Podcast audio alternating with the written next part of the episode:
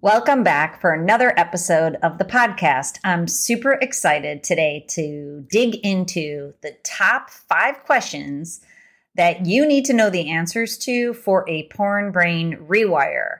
And here's the five questions Can my brain heal from porn? And how do I know if it has? Number two is Is it okay to masturbate porn free? Number three is Will fetishes or scary porn use go away during my porn brain rewire? Number four is My partner doesn't want to have sex. Now what? Or No partner. Now what? We'll cover both of those. And lastly, what steps are absolutely necessary to be able to be successful in a porn reboot? We are going to dig into those five questions very quickly. And today's episode on the podcast was inspired by a very long YouTube live that I did yesterday with three other porn addiction recovery coaches. It was sponsored by Bill Ranshaw. We were joined by Powerful Eric and by Noah B. Church. And the four of us um, kind of did a roundtable for three hours. And that video will be live on my YouTube channel soon. So you can check it out. It is, in fact, three hours long. So I wanted to do a recap of the most um, popular questions and kind of break down the answers for you here. And then I'm going to chunk that up and there'll be chunks of that video also. But uh, let's dig into these five main questions. So, first of all, is number one, can my brain heal from porn? And how do I know that it has? So, from my standpoint, 100% your brain can heal from pornography use. And especially if you're out there and you're struggling and you're suffering and you think that not only will you never get out of this porn loop, that you won't ever feel good or great again, I'm here to tell you yes, you can. The beauty and the power and the wonder of neuroplasticity says that no matter your age, no matter how long you've been using, no matter how deep you are in it, there is a way out of the quicksand. And that's going to be the last question that we talk about in today's podcast what you absolutely need to do to be able to get out of that loop. But I'm here to tell you, yes, it can be done. And for me, using neuroscience tools, I'm able to visually see your brain performance pattern improving over time. That's what we do when I offer Muse coaching. I teach you how to interpret your own Muse graphs so you can understand how you can see your own brain healing, but ebbing and flowing in the short run. So we know in those first 90 days that there can be a lot of unwiring of the porn brain pattern and rewiring of the healthy brain pattern. And that can create ups and downs and back and forth. So you can see that in your brain performance pattern, but then you see it level off and continue to improve its functioning and to heal. So we can actually see it with data. That's the beauty of my programs is that you can see your brain healing in EEG, electroencephalogram data. It's an amazing thing. And then when people work with me in Premier Neurofeedback, I have lots of charts and graphs and I can see even more data of your brain performance pattern, many, many parameters of um, what your brain is doing and what we want it to do, and how we can get it from where it is to where we want it to, and where it is at any given time in that journey. So, when I work with people, it's all measurable, and I can see that. And you feel it. So, what we do is we measure your brain and what it's doing, and then we map it onto your behaviors. And I know you might not know how much better you can feel. Um, but just today, I was talking to someone and they're like, I never knew I could feel this good after a workout. It actually was uh, Coach Zach Carter. I talked to him earlier and he's like, Man, now that I've done this program of yours and I'm on my way and I'm coaching other people, these workouts are amazing. My brain feels like it is just cranking in flow state. I'm like, Amen, brother. I hear you on that. So, and so many other people tell me like i did not know my life could be like this. If you don't know what your life can be like it can be amazing. Neuroplasticity is your best friend or your worst enemy. Worst enemy if you're watching porn because it's dragging you down into a downward spiral. It's your best friend when you decide to quit and you put the proper strategies in place. So you will know that your brain is healing because you'll see it in your muse graphs and you'll feel it in your brain and your mind and your body and it will show up as the outcomes and the results in your life. Okay, so we're moving on to number two. Is it okay to masturbate porn free? Um, my answer on that one was different some, than some of the other coaches, but we basically agreed. But in the short run, no. The answer is no. I know you want to hear yes in the short run, but the reality is that if you've watched pornography and you've masturbated to it, which is what most people do, that masturbation is linked to porn consumption. So it's part of that heightened arousal template and that dopamine deluge or flood in your brain. It's part of the problem. So you've heard me say before that when you know where the problem is, you know where the solution is. So if masturbation's part of the problem, it's not part of the solution. Leaving it behind, especially for the first 90 days and probably after, is really important. And I'm going to give you the caveat on that that will save you in terms of a quote unquote healthy masturbation habit. But in the short run, you really need to table it and make it so that you're not engaging in masturbation so that hypersexuality brain pattern can die off. It can unwire. We're talking about creating new neural pathways here. So if you're using the old neural pathways, the new ones cannot fire themselves up. So when you decide to leave porn behind and you stop masturbating, what you're doing is you're breaking the cycle of compulsive sexual behavior disorder. That's what it's called in the International Classification of Diseases, which is put out by the World Health Organization. So it's compulsive sexuality. It's going to sex to feel better, to regulate your mood, usually to decrease stress, sometimes to offset boredom. But we know from the science it's mostly a stress decreaser. So now, if you don't give in to masturbation as a stress reliever, then you are unwiring that old porn and masturbation brain pattern. It's really, really powerful when you don't give in to those urges. So here's the caveat if you uh, try, and you know what I say about Yoda do or do, there is only do or do not, there is no try. But if you try to establish a healthy masturbation habit, it must be scheduled. You must stay out of fantasy and stay with the sensations in your body and you're not using it as a stress reliever. You're using it as a sexual experience that you're staying in your own mind and body. And it's like a meditation. And so I have helped some people establish a masturbation meditation habit where it's really staying in your body.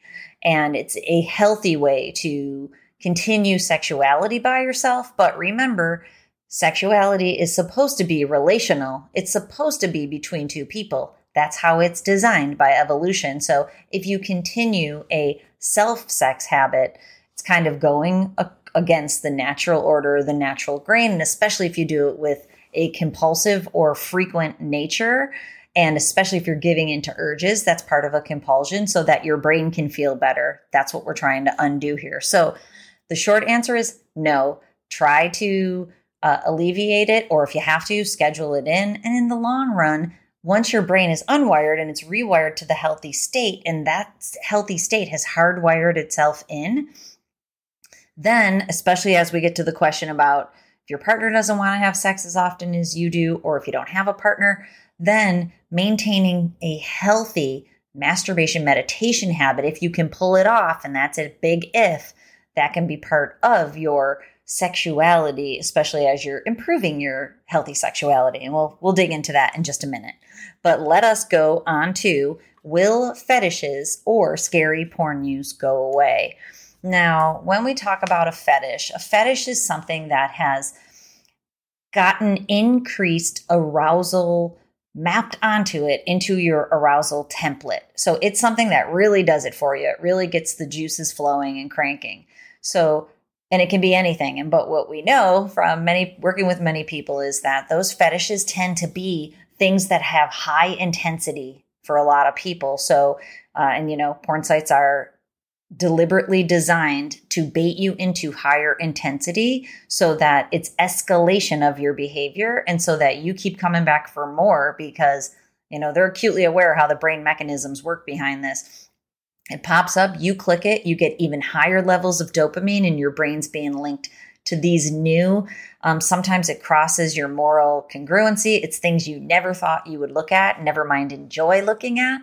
So, what it's doing is it's really cranking the dopamine into your system. At the same time, it's also giving you a shot of cortisol. So, it is, I call it a friction point where you're anxious and excited. So now you're being aroused by something that you kind of know you shouldn't be looking at, but it's exciting because you know you shouldn't be. And it's also arousing. So it can be dangerous in that way, in that it will lead to escalation. And what it's doing is it's really imprinting itself on your brain by desensitizing the reward center in your brain so that you need more and more of it at heightened levels. And we know that's part of toleration and escalation when it comes to um, pornography use. So, that being said, there's two reasons that fetishes get started and are perpetuated. Most times, fetishes will have breadcrumbs that lead you back to something that your nervous system is looking for in terms of intimacy. So it's this really kind of backwards way of getting the intimacy that you desired when you were younger, because most fetishes do trace back to when you were younger and you found your porn habit. And so, for example, in the discussion from the YouTube Live yesterday, Bill Ranshaw was saying that he has a client who watches uh, incest porn with brothers and sisters. And he realized that his father was abusive and his sister was the safe haven for him when he was younger. So it's no wonder that that's the type of porn that he's watching. Uh, many clients of mine will watch porn that has to do with older women or has a mother, uh, you know, Oedipus complex to it because they wanted that love and affection from their mother. And now they seek it out in the opposite way in porn use. So if you have a fetish, try to follow the breadcrumbs back to trauma, dysfunction, or a need of your nervous system that's being served by it, because many times that's the case. Then, once you know what the need is, you can serve it in a healthy way. So, for example, I work with people who will watch same sex porn and they realize they have issues surrounding intimacy or love from their father. And in a, again, in a backwards way, that need is being served by what they watched. And in that case, my advice is find a father figure in the real world who can serve as a mentor to you and get what you need in a healthy way from the world. When it comes to the brother sister incest, reach out to your sister and connect with your actual sister and get the intimacy that you need from your sister so that then as you break your porn habit, the need, the underlying need is being served because the fetish has to do with the underlying need. The fetish isn't the problem, it's the symptom. The underlying need and getting it served in a healthy way is what we really want to deal with. Okay, number two is perpetuation. And that is the more you watch, whatever you're watching, you are ingraining it. You're burning those neural pathways into your brain. The more you consume, the more those pathways are being traversed and they are being, it's just like a pathway in the real world. If it has weeds on it and you start taking that pathway every single day, five times before you know it, that pathway is ingrained and it's easy to traverse. And so in that way, the more you go back to something, the more it becomes your arousal template. So obviously, not watching those genres, those acts, and staying away from it is going to weed over those neural pathways, again, making it easier to get the need met in the real world that's underlying it. But will it go away? Yes, if you stop watching it and you figure out what the need is and you get the need served in a healthy way, it will die way down and possibly go away. But I have another um, another suggestion, coaching suggestion for you is that if that fetish is healthy, remotely, emotionally, physically, sexually healthy for you, it can be integrated into your healthy sex life. So if it's an act that you've seen and it's something that your partner would be into and you can enjoy it together and it does bring you this high level of arousal. It does bring you a lot of dopamine. If you integrate it into your healthy sex life, then you can have a very arousing healthy sex life, which obviously is um, something that we want you to have because in a porn brain rewire, we are recalibrating your brain to enjoy lower levels of healthy dopamine, the pleasure seeking neurochemical. Right now, your brain's getting flooded by it through porn and masturbation, and it needs that high level, which leads to erectile dysfunction because now you can't perform with your partner who it just is human, so exists on lower levels. But if you can integrate those aspects that are very arousing to you in a healthy way, then you can have the best sex life that you're looking for. So if it can be integrated, great. And if it can't be integrated, then staying away from it is the best thing. One example there is a foot fetish. A lot of people have feet fetishes um, for any particular reason, and usually you can trace it back but integrating into your healthy sex life with your partner, not making it the only thing that you do, not making it the go to all the time, but it's one aspect of a well rounded sex life that can really be very good for you and your partner in the long run because everybody's having fun. Okay, so next is my partner doesn't want to have sex. Now what? No partner. Now what? So let's talk about first if you have a partner, and I hear this from so many people, and it breaks my heart. And frustrates me simultaneously, I guess. They'll say to me, you know, I haven't had sex with my wife in 20 years and we have separate bedrooms. I'm like, why? Why would you want to be with someone that you haven't had sex with in 20 years and you sleep apart? And I get you can have a really lovely, you know, camaraderie relationship, but in a marriage, especially, we're sexual beings that want to have a sex life across our lifetimes. Your wife, if she was healthy emotionally, she would want to be with you. So the issue isn't necessarily sexuality, even though sexuality is wrapped up in it. It is emotional health. So let me break that down is that if you've been watching porn and your sex life is broken down and your emotional intimate connection through physical intimacy or sex is broken down, the whole thing's become distorted for both of you which means you might not want to be with her and she might not want to, want to be with you. So now you decide to leave porn behind. You're leaving masturbation behind. And it doesn't even matter if you're telling her that you're leaving those things behind. It's time to communicate to her that you want to be with her and that having a sexless marriage is not something you want. And if it's been going on for 20 years, this conversation's 20 years too late, but better late than never. Am I right?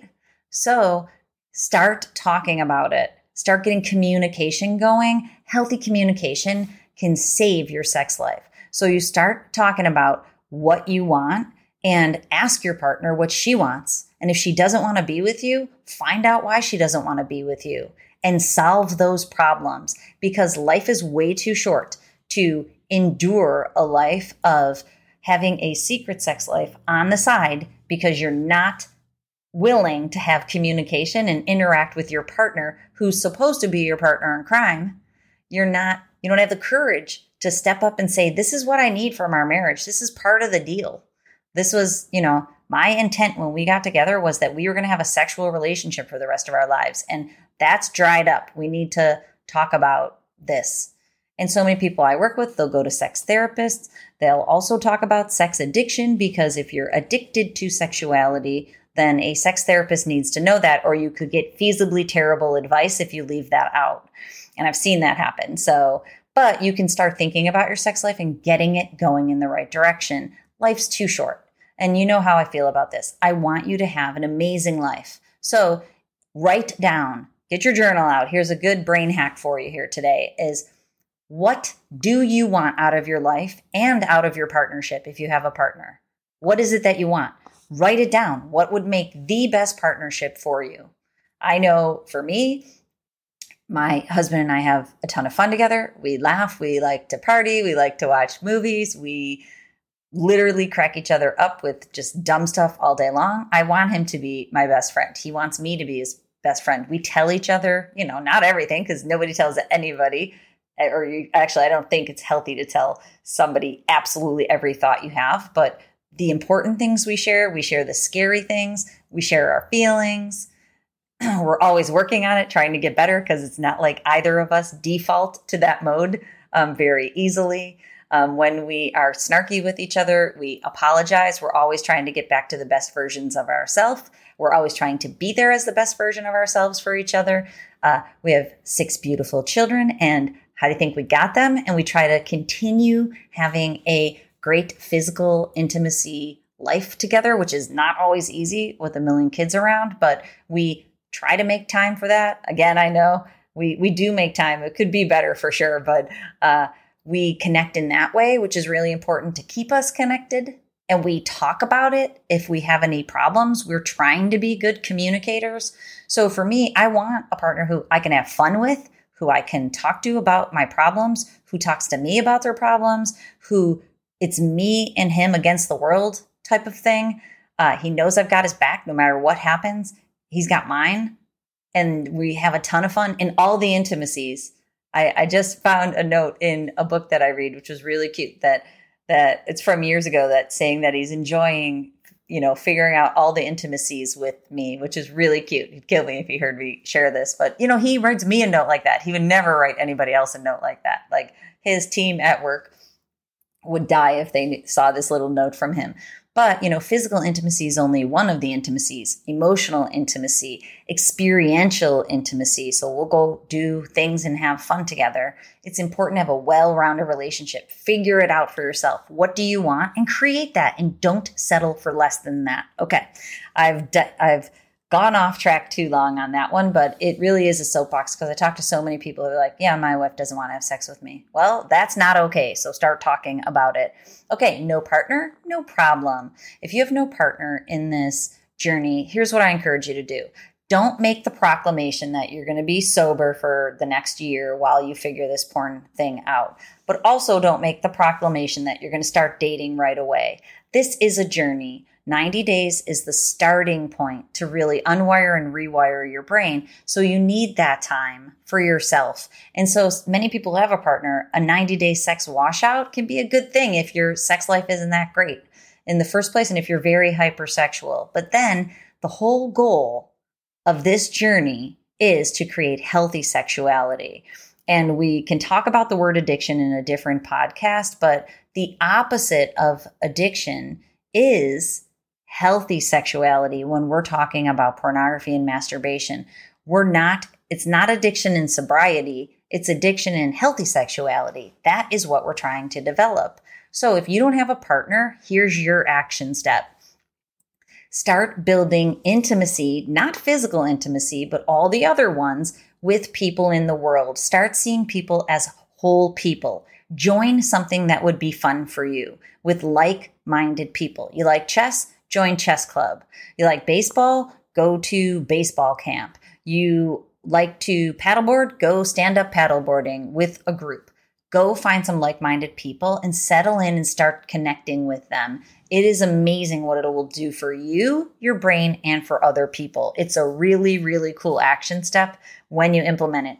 Um, most people who work with me, that's a that's a fundamental that they have to do is connect with people in the real world, and it works so well.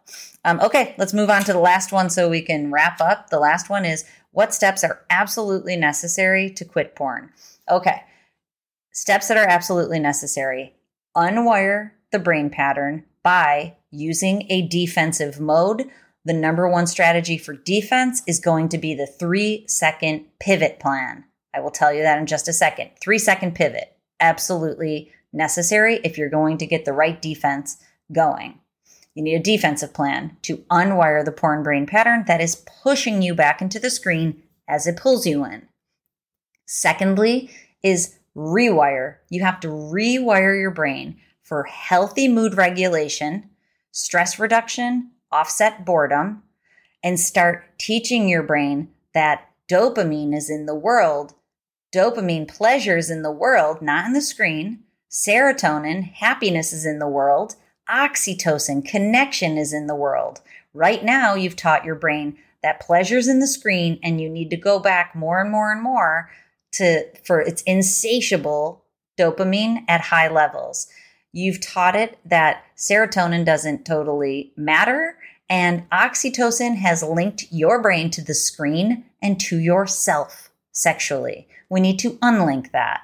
Unwire rewire your brain into the real world for mood regulation, pleasure, happiness, connection, and healthy sexuality, which we've already talked about. That is absolutely necessary. Number three is hardwire. You have to hardwire in that new healthy brain pattern through brain training, rewiring your behaviors, and setting goals into the future so that you know what kind of life you're trying to create for yourself. You're not just flip flopping along the ocean in your own life. You're goal directed. You've set the GPS. You know where you're going.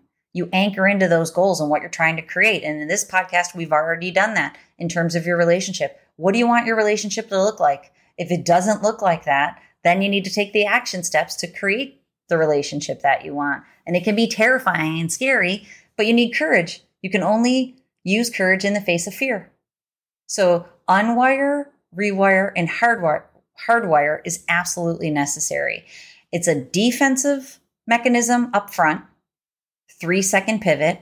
Then it's an offensive mechanism of putting all these strategies and tools and techniques that I teach you into place to create the life that you love. When you're on purpose and you are rocking out your best life each day, you don't need porn to escape into to offset the life that you've accidentally gotten roped into, that you've accidentally created for yourself.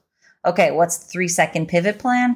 Is we know from the science you've got three seconds to run, not walk away from porn when the urge strikes. So make the plan right now what you're going to do instead in the day, make a plan to go do something in the world that gives you lots of dopamine. In the night, a music playlist is a really good choice so that you can put some music on. Music's dopamine producing and it lulls you back to sleep. Okay, unwire, rewire, hardwire. That's what you need to do to get your brain moving in the right direction on your porn brain rewire. Okay, I hope these five questions that we covered in the very long YouTube uh, live yesterday with my colleagues helps you out, gets you rocking and rolling to find your true authentic self, and you won't need to escape into self soothing because you will be rocking out your best life. Okay, until next time.